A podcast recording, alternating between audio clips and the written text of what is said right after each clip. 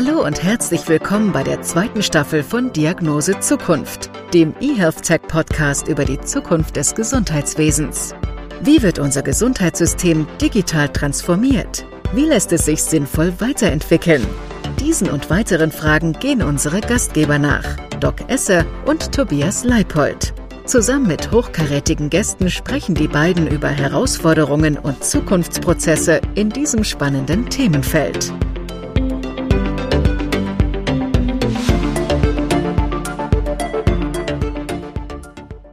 Es ist wieder Zeit für Diagnose Zukunft. Hallo zusammen. Heute begrüßen wir Melanie Schnee. Und Melanie Schnee ist Sozialwissenschaftlerin und seit September 2020 Professorin für Public Health an der Hochschule Furtwangen. Ihre Forschungsinteressen liegen in den Bereichen Gesundheitssystemgestaltung, Gesundheitspolitik und Ökonomie und Versorgungsforschung. Aber natürlich wollen wir mit ihr auch darüber sprechen, wie die Digitalisierung des deutschen Gesundheitswesens voranschreitet. Elektronische Patientenakte, E-Rezept und digitale Gesundheitsanwendungen.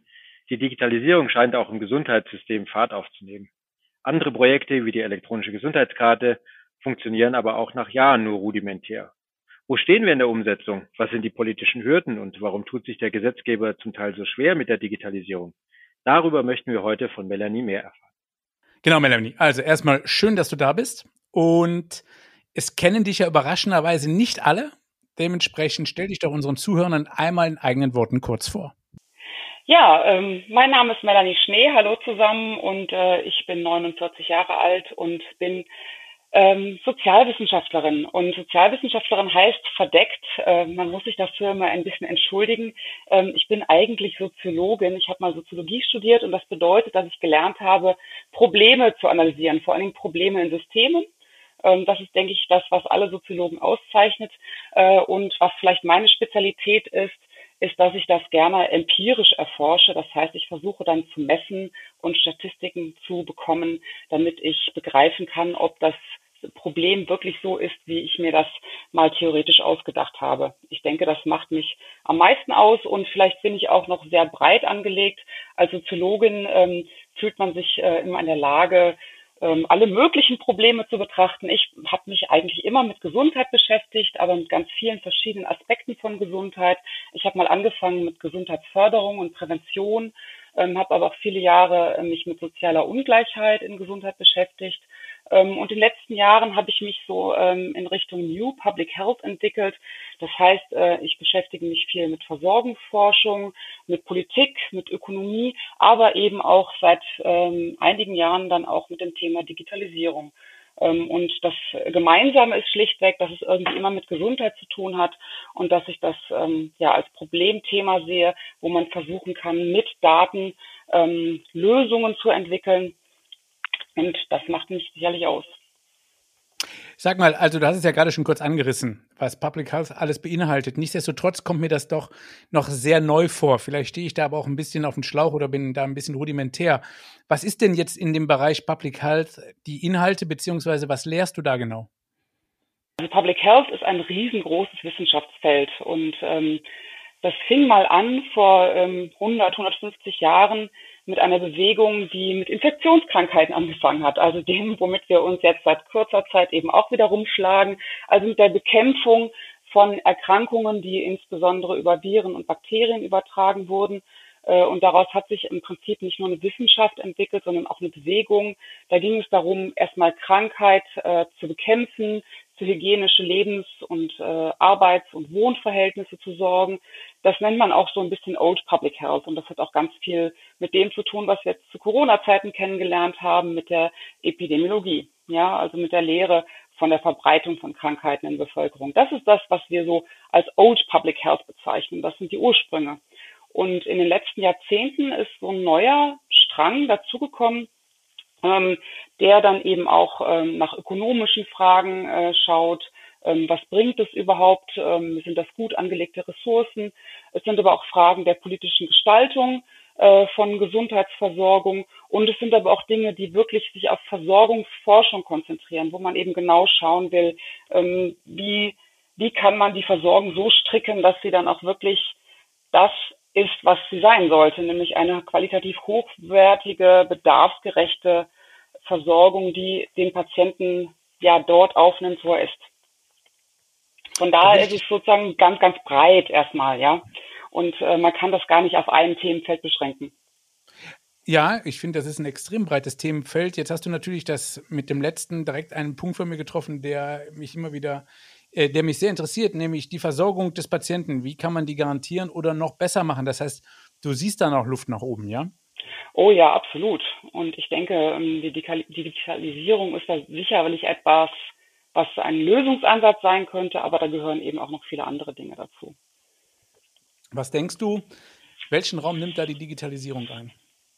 Im Bereich Public Health ähm, denke ich, dass die Digitalisierung dort jetzt einen Stellenwert bekommt. Es ist halt eine neue Entwicklung.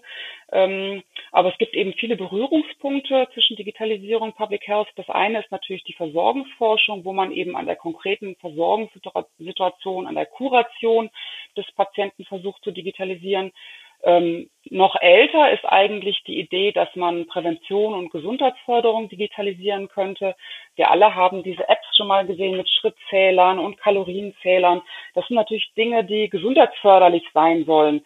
Ähm, und ich denke, da ist, ganz viel im Schwunge und äh, da kann man auch viele Dinge sehen, die Leute auch benutzen, weil uns ja allen eingeimpft worden ist, wir müssen uns stärker mit unserer Gesundheit beschäftigen und verhindern, dass wir schwer krank werden. Von daher Gesundheitsförderung, Prävention und Digitalisierung ist schon fast eher ein alter Hut. Ähm, neu sind sicherlich so Dinge wie, ähm, was bringt das alles? Also ökonomische Fragen aus Sicht von Public Health. Gibt es eine gute Kosten-Nutzen-Bewertung von etwas? Also bringt diese App überhaupt was äh, oder kostet sie nur was? Äh, das sind so Fragen, die sicherlich ganz neu sind. Und die Bedeutung von der Digitalisierung in Public Health spiegelt sich meines Erachtens auch darin wider, dass es jetzt quasi einen ganz neuen Begriff gibt in Public Health. Und das ist der Begriff E-Public Health. Man hat also erkannt, man braucht hier einen neuen Forschungszweig. Das ist wieder ein neues Feld, was wir aufmachen. Das ist dann quasi die neueste Form von Public Health. Und da beschäftigt man sich ähm, zum Beispiel eben auch mit den sozialen Unterschieden wiederum. Also ganz alte Public Health Fragen. Ähm, wer nimmt überhaupt daran teil? Wer hat eine Chance auf diese digitalen Angebote? Ähm, aber wer ähm, hat vielleicht dann auch die Kompetenzen, um damit umzugehen? Äh, wie kann man Menschen helfen, die vielleicht auch ein bisschen abgehängt sind bei der Digitalisierung? Das sind alles ganz neue Fragen, denen wir uns mhm. tatsächlich noch stellen müssen. Ich, ich, ich, muss ja ehrlich sagen, bei dem Appell für die Digitalisierung geht mir ja wirklich das Herz auf. Und äh, man sagt ja im Gesundheitsbereich, gerade hier vielleicht in Deutschland, geht, nimmt sie etwas Fahrt auf, hast du auch gesagt, das glaube ich auch. Und äh, man sagt aber auch im Vergleich zu anderen europäischen Ländern oder auch äh, China, Asien, USA, steckt sie noch in den Kinderschuhen hier. Kannst du sagen, woran das liegt oder ähm, vor welchen Hürden da vielleicht auch Politik steht? Also ich denke, es hat sich schon was getan in den letzten drei Jahren. Also das ähm, ja. kann man Herrn Spahn nicht unterstellen, dass er untätig gewesen sei oder dass sein Ministerium untätig gewesen sei. Tatsächlich, äh, man hat mal versucht zu zählen, was passiert ist und es scheint über 30 Gesetze in den letzten 30 Jahren gegeben zu haben, die alle irgendwie mit Digitalisierung zu tun haben. Und äh, man muss schon fast sagen, der hat alle die sich mit dieser Thematik beschäftigen, fast schwindlig gespielt, weil man das gar nicht mehr nachvollziehen kann. Also ist eine Beschleunigung da. Ja, also von daher in den letzten drei Jahren muss man sagen, da ist was, da passiert was und da ist Schwung reingekommen. Trotzdem ähm, habt ihr natürlich recht. Ähm, wir stecken irgendwie auch noch nicht, äh, nicht, nicht mehr in den Kinderschuhen, aber wir sind ziemlich weit hinten dran. Und das sagen auch jede Menge internationale Vergleiche. Ähm, Dänemark und Estland sind zum Beispiel eher führende Länder äh, im europäischen Raum. Und die Deutschen, die haben irgendwie den Anschluss verpasst, muss man schon fast sagen. Und die Frage war ja, woran das liegt. Und ähm, mein Gefühl oder meine Wahrnehmung ist am ehesten, dass äh, uns so eine Vision fehlt. Uns fehlt die Vision, warum wir überhaupt digitalisieren sollten. Das ist Punkt eins. Ähm, ich denke, so kleinere Länder wie Estland und Dänemark, die haben einfach begriffen, dass sie viel zu wenige ähm, Ressourcen haben, dass sie auf, ähm, auf das Wissen setzen müssen ihrer Bevölkerung, dass sie ihre, ihr ganzes Land schlichtweg total effizient machen müssen. Und die standen vielleicht auch unter einem größeren Druck als wir, weil wir eben so viele Möglichkeiten haben. äh, irgendwie an den Wirtschaftsleben teilzunehmen. Ähm, und deswegen haben diese eher kleineren Länder deutlich schneller gecheckt, wir müssen hier was tun. Und ähm, diese Digitalisierung, die wir jetzt heute für das Gesundheitswesen diskutieren, die ähm, könnte man eben auch in einem Gesamtpaket diskutieren. Man könnte eben eine Vision entwickeln, wie man eine digitale Gesellschaft schaffen will. Man könnte sich überlegen, ob man zum Beispiel Verwaltungsvorgänge komplett digitalisieren könnte, wie man das die Einwohner, Einwohnermelde ähm, Geschichten digitalisieren könnte. Man könnte über Schulen nachdenken. Als Mutter von drei Kindern kann ich dann nur weinen, wenn ich an das Thema denke. Ähm, man kann natürlich auch über Hochschulen oder andere Gesellschaftsbereiche nachdenken. Und äh, diese Vision einer digitalen Gesellschaft, die, ähm, die fehlt absolut. Ähm, Im Bereich Gesundheitswesen haben wir jetzt so Ideen, wo man alles was machen könnte, aber auch da sehe ich noch nicht die große Strategie. Ähm, und das ist das vielleicht, warum das auch nicht so ganz in Schwung gekommen ist, das Thema, weil man nicht weiß, wo soll das eigentlich alles hinführen. Also das ist der Punkt eins. Es fehlt eine Vision, eine Strategie, wo es hingeht. Und dann ähm, haben wir Deutschen ein riesengroßes Problem mit der Organisation der Digitalisierung. Die ist ja viele Jahre lang in den Händen der Selbstverwaltung gewesen und dort auch, man muss sagen, fast krachend gescheitert. Ähm, das ähm, BMG und Herr Spahn haben sicherlich erkannt, dass man da was ändern muss. Es hat sich ja auch was geändert, ähm, weil das BMG jetzt stärker die Fäden in die Hand nimmt bei der Digitalisierung. Ähm, aber das ist so, dass äh, was sozusagen ganz grundsätzlich fehlt, eine Strategie und die entsprechende Organisation, die wirklich funktioniert. Auch wenn man jetzt sagen muss, jetzt tut sich da möglicherweise was. Was wir haben, ist jede Menge Technologieentwicklungen. Ähm, aber auch das ist eher so eine Art Wildwuchs. Es, ähm, es gibt Leute, die halt Chancen sehen und das ist auch gut so, dass man Ideen hat und diese Ideen verfolgt. Ähm, aber diese Technologieentwicklung ist eher so, ähm, wie soll man sagen, wettbewerbsgetrieben oder ähm, spontan, um das äh, mal ganz mhm. einfach runterzubrechen und weniger äh, an eine gesamtgesellschaftliche Strategie gebunden. Und ich denke, das ist so in einer ganz einfachen Art und Weise, ich hoffe, es war einfach, in einer einfachen Art und Weise ausgedrückt, woran es so ein bisschen hapert. Boah, jetzt müssen wir aber mal ganz kurz reingrätschen. Du hast, also was, zwei Sachen. Ähm, die eine Sache ist, du sagst, es fehlt uns an Visionen. Mhm. Äh, wen meinst du denn genau damit? Also ich fühle mich damit ja äh, peinlich berührt, weil ich mhm. finde, ich habe so viele Visionen, ich fühle mich da aber immer ähm, dramatisch schlecht abgeholt. Ähm, weil du musst ja, um visionär zu sein, natürlich viel Eigenleistung bringen, brauchst aber irgendwann nochmal die Unterstützung von anderen. Und die musste ich mir beispielsweise für die Applikationen, die wir programmiert haben, schwer erarbeiten. Das ist die eine Sache, also Visionen. Wer, wem fehlt die und wo würdest du dir wünschen, dass die Visionen kämen? Und zum anderen, ähm, wieso läuft es denn in Dänemark oder in den skandinavischen Ländern so dramatisch besser? Liegt das wirklich nur an den mangelnden Ressourcen oder liegt das daran, dass das komplett staatlich gefördert wird oder staatlich unterstützt wird? Hm. Also die Vision muss natürlich nicht auf der Seite derjenigen sein, die die Apps entwickeln oder die die digitalen Angebote entwickeln, sondern die muss auf staatlicher Seite vorhanden sein. Also der Staat muss wissen, wofür sollen wir uns als Gesellschaft diesen Prozess aussetzen. Ja, da mhm. muss das hin. Und ähm, die Dänen, die haben es natürlich auch einfacher, weil sie ein kleines Land sind und die Esten auch. Ähm, aber dort war eben auch die gesellschaftliche Vision, in, auch in Bezug auf, auf das Gesundheitswesen, dass man ähm, effizienter sein muss. Man hat ein, in diesen kleinen Ländern eben nicht so viel Geld zur Verfügung und muss eben deutlich sparsamer mit den vorhandenen Ressourcen umgehen. Und das heißt, man muss jede Effizienz, um jede Effizienzsteigerung kämpfen und Digitalisierung kann zu Effizienzsteigerungen führen, wenn man sie richtig einsetzt. Und ich denke, der Druck dahin war deutlich größer.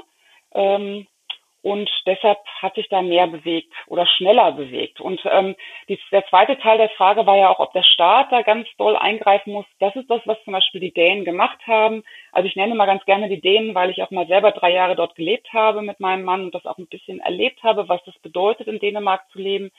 Ähm, die haben äh, einfach auch von staatlicher Seite aus Geld in die Hand genommen und haben gesagt, so, wir digitalisieren jetzt, wir modernisieren unsere Krankenhäuser und das IT-Budget beträgt, glaube, 20 Prozent des gesamten Volumens, das für die Modernisierung der Krankenhauslandschaft gedacht war.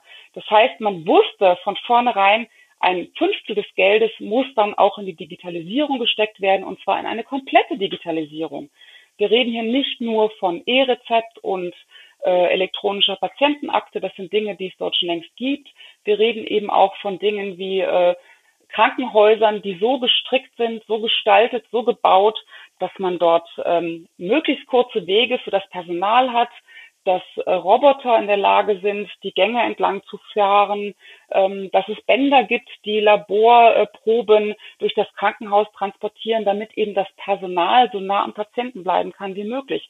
Das sind Zukunftsvisionen, die man dann eben auch dort hatte, und zwar nicht im Sinne, dass der Staat gesagt hat, wir müssen jetzt Krankenhäuser mit Robotern bauen, sondern der Staat hat gesagt, wir müssen unsere Krankenhäuser modernisieren. Und was können wir, was könnt, was habt ihr? Ihr da unten, ja, und das ist der, auch der weitere große Unterschied, was habt ihr da unten für tolle Ideen, damit wir mit den wenigen vorhandenen Ressourcen wirklich zu einem tollen äh, und kostengünstigen Ergebnis kommen. Also ich finde, das hört sich toll an.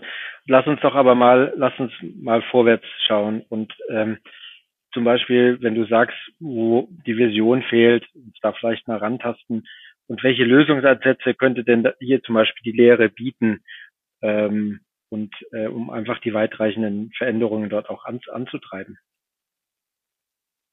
Letzten Jahre waren ganz stark davon geprägt, dass man die Selbstverwaltung entmachtet hat. Und ich hatte ja auch eben gesagt, die Selbstverwaltung ist krachend gescheitert. Das sieht man an der leidvollen Geschichte der elektronischen Gesundheitskarte, dass die Selbstverwaltung nicht digitalisieren kann. Äh, und jetzt haben wir äh, das BMG und Herrn Spahn, die sagen, jetzt machen wir das. Ja, ähm, es wird also ganz stark zentralisiert. Ähm, und auf der einen Seite finde ich das auch echt gut, weil dadurch auch der Drive in diese ganze Thematik gekommen ist. Ich denke, das ist tatsächlich eine gesamtgesellschaftliche Aufgabe und es ist gut, wenn ein Ministerium sagt, wir haben jetzt den Hut auf, ihr Akteure dort unten in der Selbstverwaltung, ihr habt es jetzt jahrelang nicht hingekriegt, jetzt sind wir mal dran. Das ist auf der einen Seite gut, auf der anderen Seite hat es natürlich einen Grund, warum in unserem System die Selbstverwaltung, also Krankenkassen und Ärzte, so eine wichtige Rolle haben. Die haben schon immer die Detailfragen im Gesundheitswesen geklärt. Ähm, und jetzt äh, kommt hier ein neuer starker Akteur, nämlich das äh, BMG, das äh, Ministerium, das jetzt sagt, ähm, wir machen das. Die Gefahr, die man daran sieht, ist, dass die Interessen der, ähm, die durch die Krankenkassen und Ärzteverbände vertreten werden, dass die nicht mehr richtig berücksichtigt werden. Und die Gefahr von einer starken äh, staatlichen Steuerung ist ja auch immer, dass die Politik dann ganz stark von wirtschaftlichen Interessen geprägt ist. Und ähm, die Krankenkassen könnten eben immer so ein Gegengewicht bilden, weil sie natürlich erstmal primär der, die Interessen der Versicherten vertreten sollten. Ähm, und das ist ein bisschen schade, dass die Krankenkassen jetzt ähm, einfach alles nur noch verordnet bekommen und kaum noch Gelegenheit haben, in diesen Prozess einzugreifen. Aber ich kann auch das BMG verstehen, dass sie sagen, jetzt reicht's uns. Ähm, wir haben hier Milliarden äh, bei der EGK versenkt, bei der elektronischen Gesundheitskarte. Ihr habt es nicht hingekriegt. Jetzt muss es mal jemand anderes machen. Kann ich auch verstehen. Da würde ich natürlich auch direkt mal deine Meinung zu hören, Tobias. Äh, wie hast du das empfunden? Also ich, ähm, der, der Journalist äh, Kräme Woth hat ja gesagt, Wandel war noch nie so schnell und er wird nie wieder so langsam sein. Mhm. Das äh, hoffe ich natürlich und ich finde schon, dass es da im Moment richtige Impulse gibt. Man sieht aber schon, Melanie, dass äh, es eben auch sehr viele Partikularinteressen gibt, die da immer wieder eine Rolle spielen und die es nicht zwingend immer schneller machen. Insofern, mhm. es kann schon ein Vorteil sein, wenn einer mal sagt, äh, so machen wir das jetzt und jetzt gehen wir erstmal vorwärts. Und äh, ich ich denke, da stehen wir vor weitreichenden und komplexen Veränderungen und äh, die es zu gestalten äh, äh, gilt. Und äh, die Gesellschaft würde von der Politik ja eine ehrliche, transparente und auch ja, eine nachvollziehbare Antwort erwarten. Und da würde mich noch interessieren, wie der Gesetzgeber hier aus deiner Sicht oder als Sozialwissenschaftlerin Vertrauen schaffen kann und die Menschen da auch wieder alle mitnehmen kann. Weil das ist ja auch oft eine ganz große Frage, wie, wie, wie kriegen wir denn die Patienten mit? Ja, also ich denke, die Endnutzer, die sind äh, eigentlich schon immer vergessen worden in Deutschland. Das äh, zeigt die Geschichte der elektronischen Gesundheitskarte, wo ja nur die Menschen aus, Menschen aus den Verbänden dabei waren äh, und wo man überhaupt nicht über Patienten oder auch Hausärzte nachgedacht hat. Ähm, und ähm, das fehlt auch immer noch. Also da sind wir ähm, mir, ich würde mir so einen Bottom-up-Approach wirklich wünschen, dass man sagt, man ähm, hat eine Idee, ein, ein Projekt, möchte es einfach erstmal ausprobieren, hat hier eine tolle Telemedizin-Idee oder eine Idee für eine App und dann setzt man sich frühzeitig mit den potenziellen Endnutzern an den Tisch und versucht deren Bedürfnisse auch so ein bisschen mitzunehmen und einzubinden. Und ähm, das ist so das eine, wo ich denke, da könnten wir in Deutschland noch deutlich stärker nach vorne gehen und wo, wo man auch wirklich von anderen Ländern lernen kann. Da kann man, äh, man könnte da frühzeitig auch die Pflegekräfte, die Altenpfleger, äh, die Krankenschwestern und Pfleger, die Ärzte, alle mit einbinden. Das sind ja alles potenzielle ja. Endnutzer. Und ähm, was man von staatlicher Seite vielleicht auch noch aus ähm, bereitstellen könnte, wäre dann ein, ein Siegel, ein Test, ein Informationsangebot, was mir hilft, in diesem Dschungel, den wir jetzt mittlerweile wirklich haben in dem digitalen Sektor, dass wir diesen Dschungel so ein bisschen verstehen und sehen, das ist jetzt eine gute App, die ist ähm, qualitätsgesichert, da gibt es Evidenz dafür, äh, da gibt es Belege dafür, dass mir das wirklich was hilft. Und da gibt es natürlich auch jede Menge Schmu, Schmu und Quatsch ja auf diesem Markt. Ähm, Apps, die überhaupt keinen Sinn machen und dem Menschen auch gar keinen gesundheitlichen Nutzen bringen. Und ähm, da könnte man irgendwann mal drüber nachdenken, ob man nicht eine Form von Bewertung findet, wo man sagt, ey, das sind echt tolle Apps, die bringen was, da haben wir einen Nutzennachweis äh, und dann ist das auch wirklich empfehlenswert. Das wäre so etwas, was ich mir wünschen würde. Und ähm, das Thema äh, Datenschutz spielt natürlich auch eine ganz große Rolle. Das ist in Deutschland ganz traditionell so eine ganz heilige Kuh. Da hat man Angst vor, vor dem Missbrauch von Daten. Und äh, deshalb würde ich mir auch ähm, eine totale Transparenz bei Datenmissbrauch wünschen. Also eine politische Regulierung, wo man sagt, ähm, jeder, der irgendwie auf Daten zugreifen sollte, wenn es denn mal überhaupt möglich ist, aber der Gesundheitsdaten missbraucht äh, für äh, nicht vorgesehene Zwecke, der wird ähm, quasi öffentlich an den Pranger gestellt. Dieser Missbrauch wird, es geht nicht nur ums Anprangern, aber dass sozusagen klar ist, wie konnte es überhaupt zu dieser Situation kommen, ähm, welchen Fehler gab es im System, dass völlig klar ist, ab jetzt arbeiten wir an diesem Fehler, der uns, ähm, der uns untergegangen ist und wir versuchen, diesen Fehler zu beheben. Äh, dass man da eine absolute Transparenz herstellt und auch eine totale Strafverfolgung, wenn sowas passiert, damit man sich als auch als Endnutzer sicher fühlen kann. Ich denke, das sind alles vertrauensbildende Maßnahmen, die wir brauchen, damit wir das Gefühl haben, okay, ich vertraue meine ganz wichtigen persönlichen Daten diesem System an. Da gebe ich dir absolut recht. Ähm, ich glaube, der Datenschutz ist mit einer der wichtigsten Dinge, die wir auch zu schützen haben. Auf der anderen Seite haben wir natürlich die Möglichkeit, durch elektronische Patientenakte, E-Medikationsplan, E-Rezept deutlich mehr über einen Patienten zu erfassen und ihn letztendlich auch zu versorgen. Also ich sehe das ja eher dann auch als eher nochmal eine Verbesserung seiner Behandlung. Was meinst mhm. du? Also ich glaube das auch, dass es eine Verbesserung der Behandlung geben wird. Ähm, mein Einwurf ist nur so ein bisschen, dass wir zu viel Klein-Klein machen, zu viele Insellösungen. Ich würde denken, dass wir erstmal eine funktionierende Telematikinfrastruktur brauchen, ähm, also eine komplette Vernetzung aller Gesundheitsberufe und ich rede jetzt hier nicht nur von den Ärzten und Krankenhäusern, sondern ich rede auch von Apotheken, ich rede von Hebammen, von Physiotherapeuten, Logopäden und wer sonst und Altenpflegeheimen. Ja, um mal einfach die Bandbreite äh, zu zeigen. Wir müssen diese Akteure alle mit in dieses Netz bringen.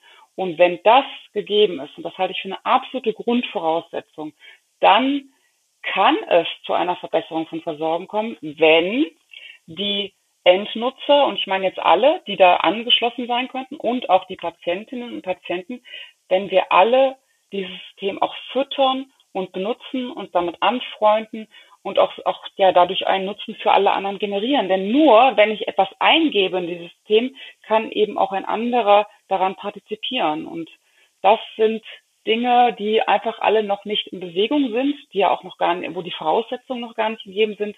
Deshalb denke ich, dass das durchaus noch ein paar Jahre dauern könnte, bis wir mal in eine Situation kommen, wo wir wirklich über einen Nutzen und einen Versorgungsnutzen reden können. Ich halte das im Moment noch für Zukunftsmusik. Also du sprichst uns aus der Seele. Bei der Vernetzung würden wir unbedingt mitmachen. Und ich glaube aber auch, dass man eben, es gibt ja tolle Ansätze und du hast das gerade auch gesagt, dass wir nah an den Patienten sind. Ich glaube, solche Dinge, zum Beispiel, Doc, du entwickelst als behandelnder Arzt noch eine Applikation. Wir hatten damals im E-Rezept-Projekt der Techniker Krankenkasse wirklich im ganz kleinen Labor die Chance, mit allen zusammen entwickeln. Und ich glaube, dass es dann einfach auch so ist, dass wir äh, über die guten Projekte, die es da draußen ja wirklich in toller Art gibt, ähm, einfach auch reden sollten.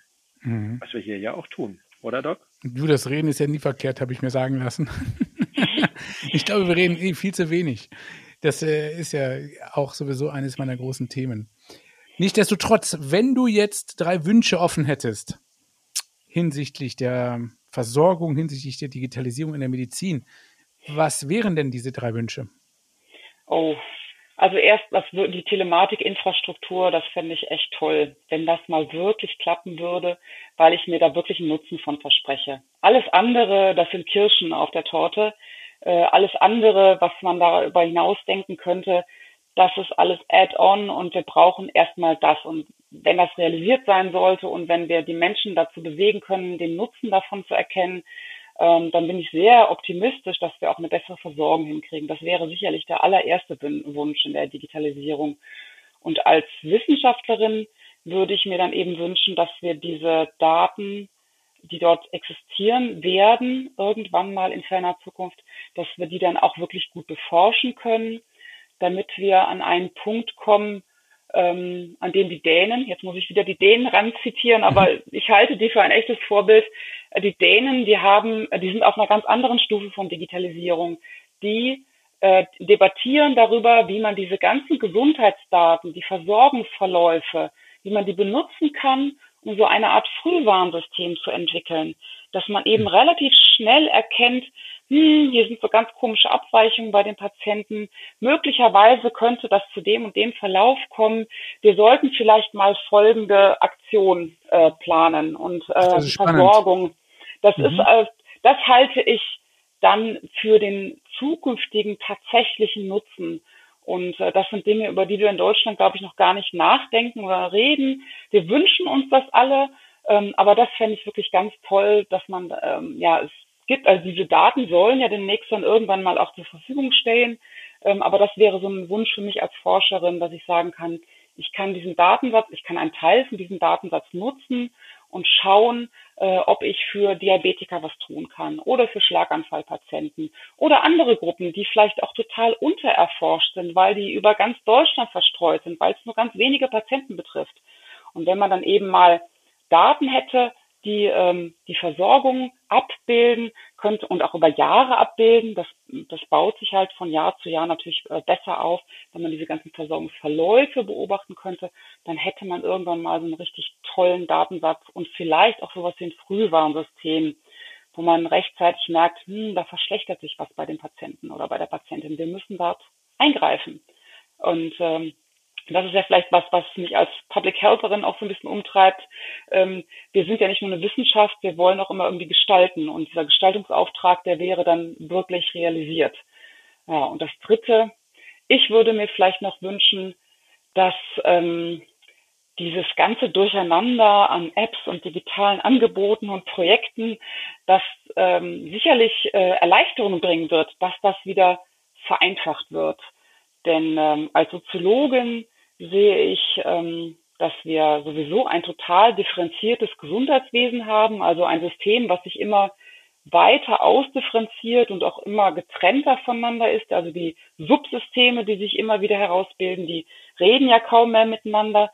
Und bei der Digitalisierung hat man so ein ganz ähnliches Problem. Es gibt so viele tolle Projekte, aber eigentlich würde ich mir wünschen, dass man wieder versucht zu reintegrieren, dass man versucht, diese ganzen tollen Projekte ähm, in wenige einfache Systeme zurückzuführen. Ähm, ganz klar am Beispiel Corona, um das nochmal ähm, alltagsnah darzustellen. Es gibt mittlerweile so viele Corona-Apps, dass mir schlecht wird. Ja, äh, für Impfnebenwirkungen, für den Fall, wo war ich eigentlich, hatte ich gefährliche Kontakte. Ähm, da gibt äh, für Informationen zu Corona gibt es eine App. Ähm, das macht mich durcheinander. Warum muss man so viele verschiedene Apps haben? Mein Smartphone ist schon voll genug. Ich würde mir als dritten Wunsch vielleicht noch äh, gönnen, dass man äh, aus diesem komplexen Umfeld des digitalen Angebots wieder ein eher einfacheres, integriertes Feld strickt, das dann vielleicht auch für die Nutzer, die potenziellen, äh, einfacher zugänglich ist. Ich finde, das sind völlig adäquate Wünsche und der Tobias wird die Fee bestellen. Dankeschön. Tobias, da kümmerst du dich drum, ne? Ja, absolut. das ist ja dein Ding. Du hast den guten Draht zu Feen. Wir sind schon fast am Schluss angekommen, äh, liebe Melanie. Das war wirklich ein wunderbar spannendes Gespräch. Tobias und ich haben zum Schluss immer unsere zwei, wir sind ja zwei ältere Herren schon, immer die zwei Standardfragen, womit wir dieses Interview, diesen Podcast abschließen wollen. Tobias, ich würde wieder loslegen und du beendest, oder?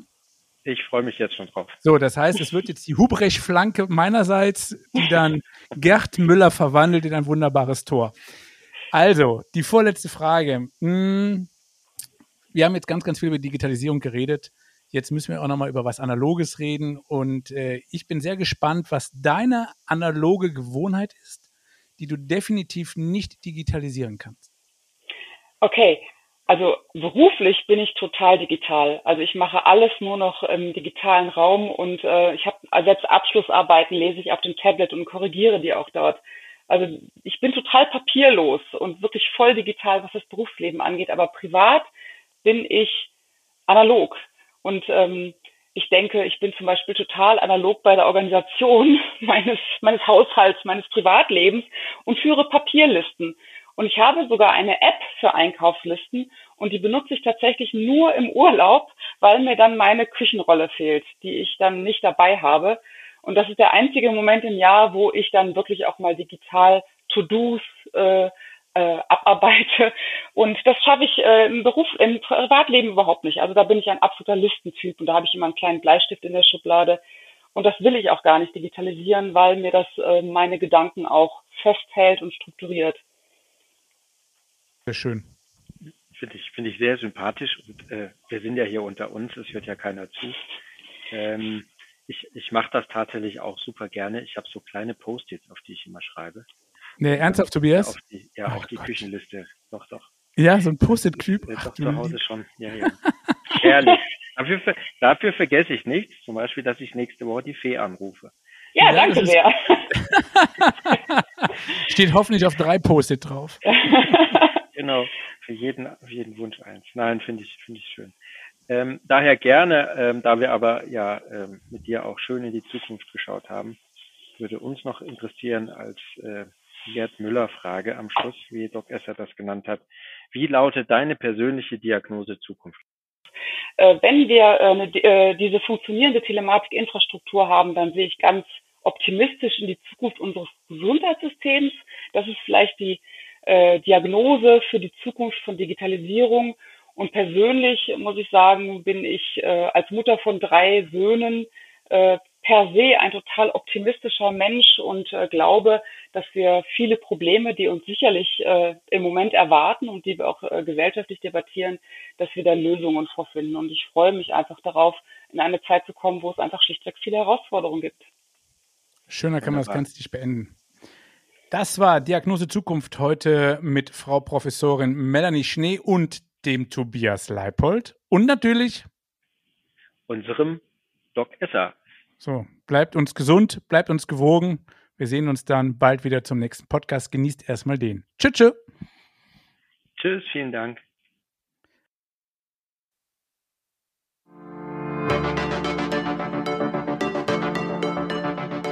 Wir hoffen, wir konnten Ihnen heute ein paar neue Denkanstöße geben und freuen uns auf die nächste Episode.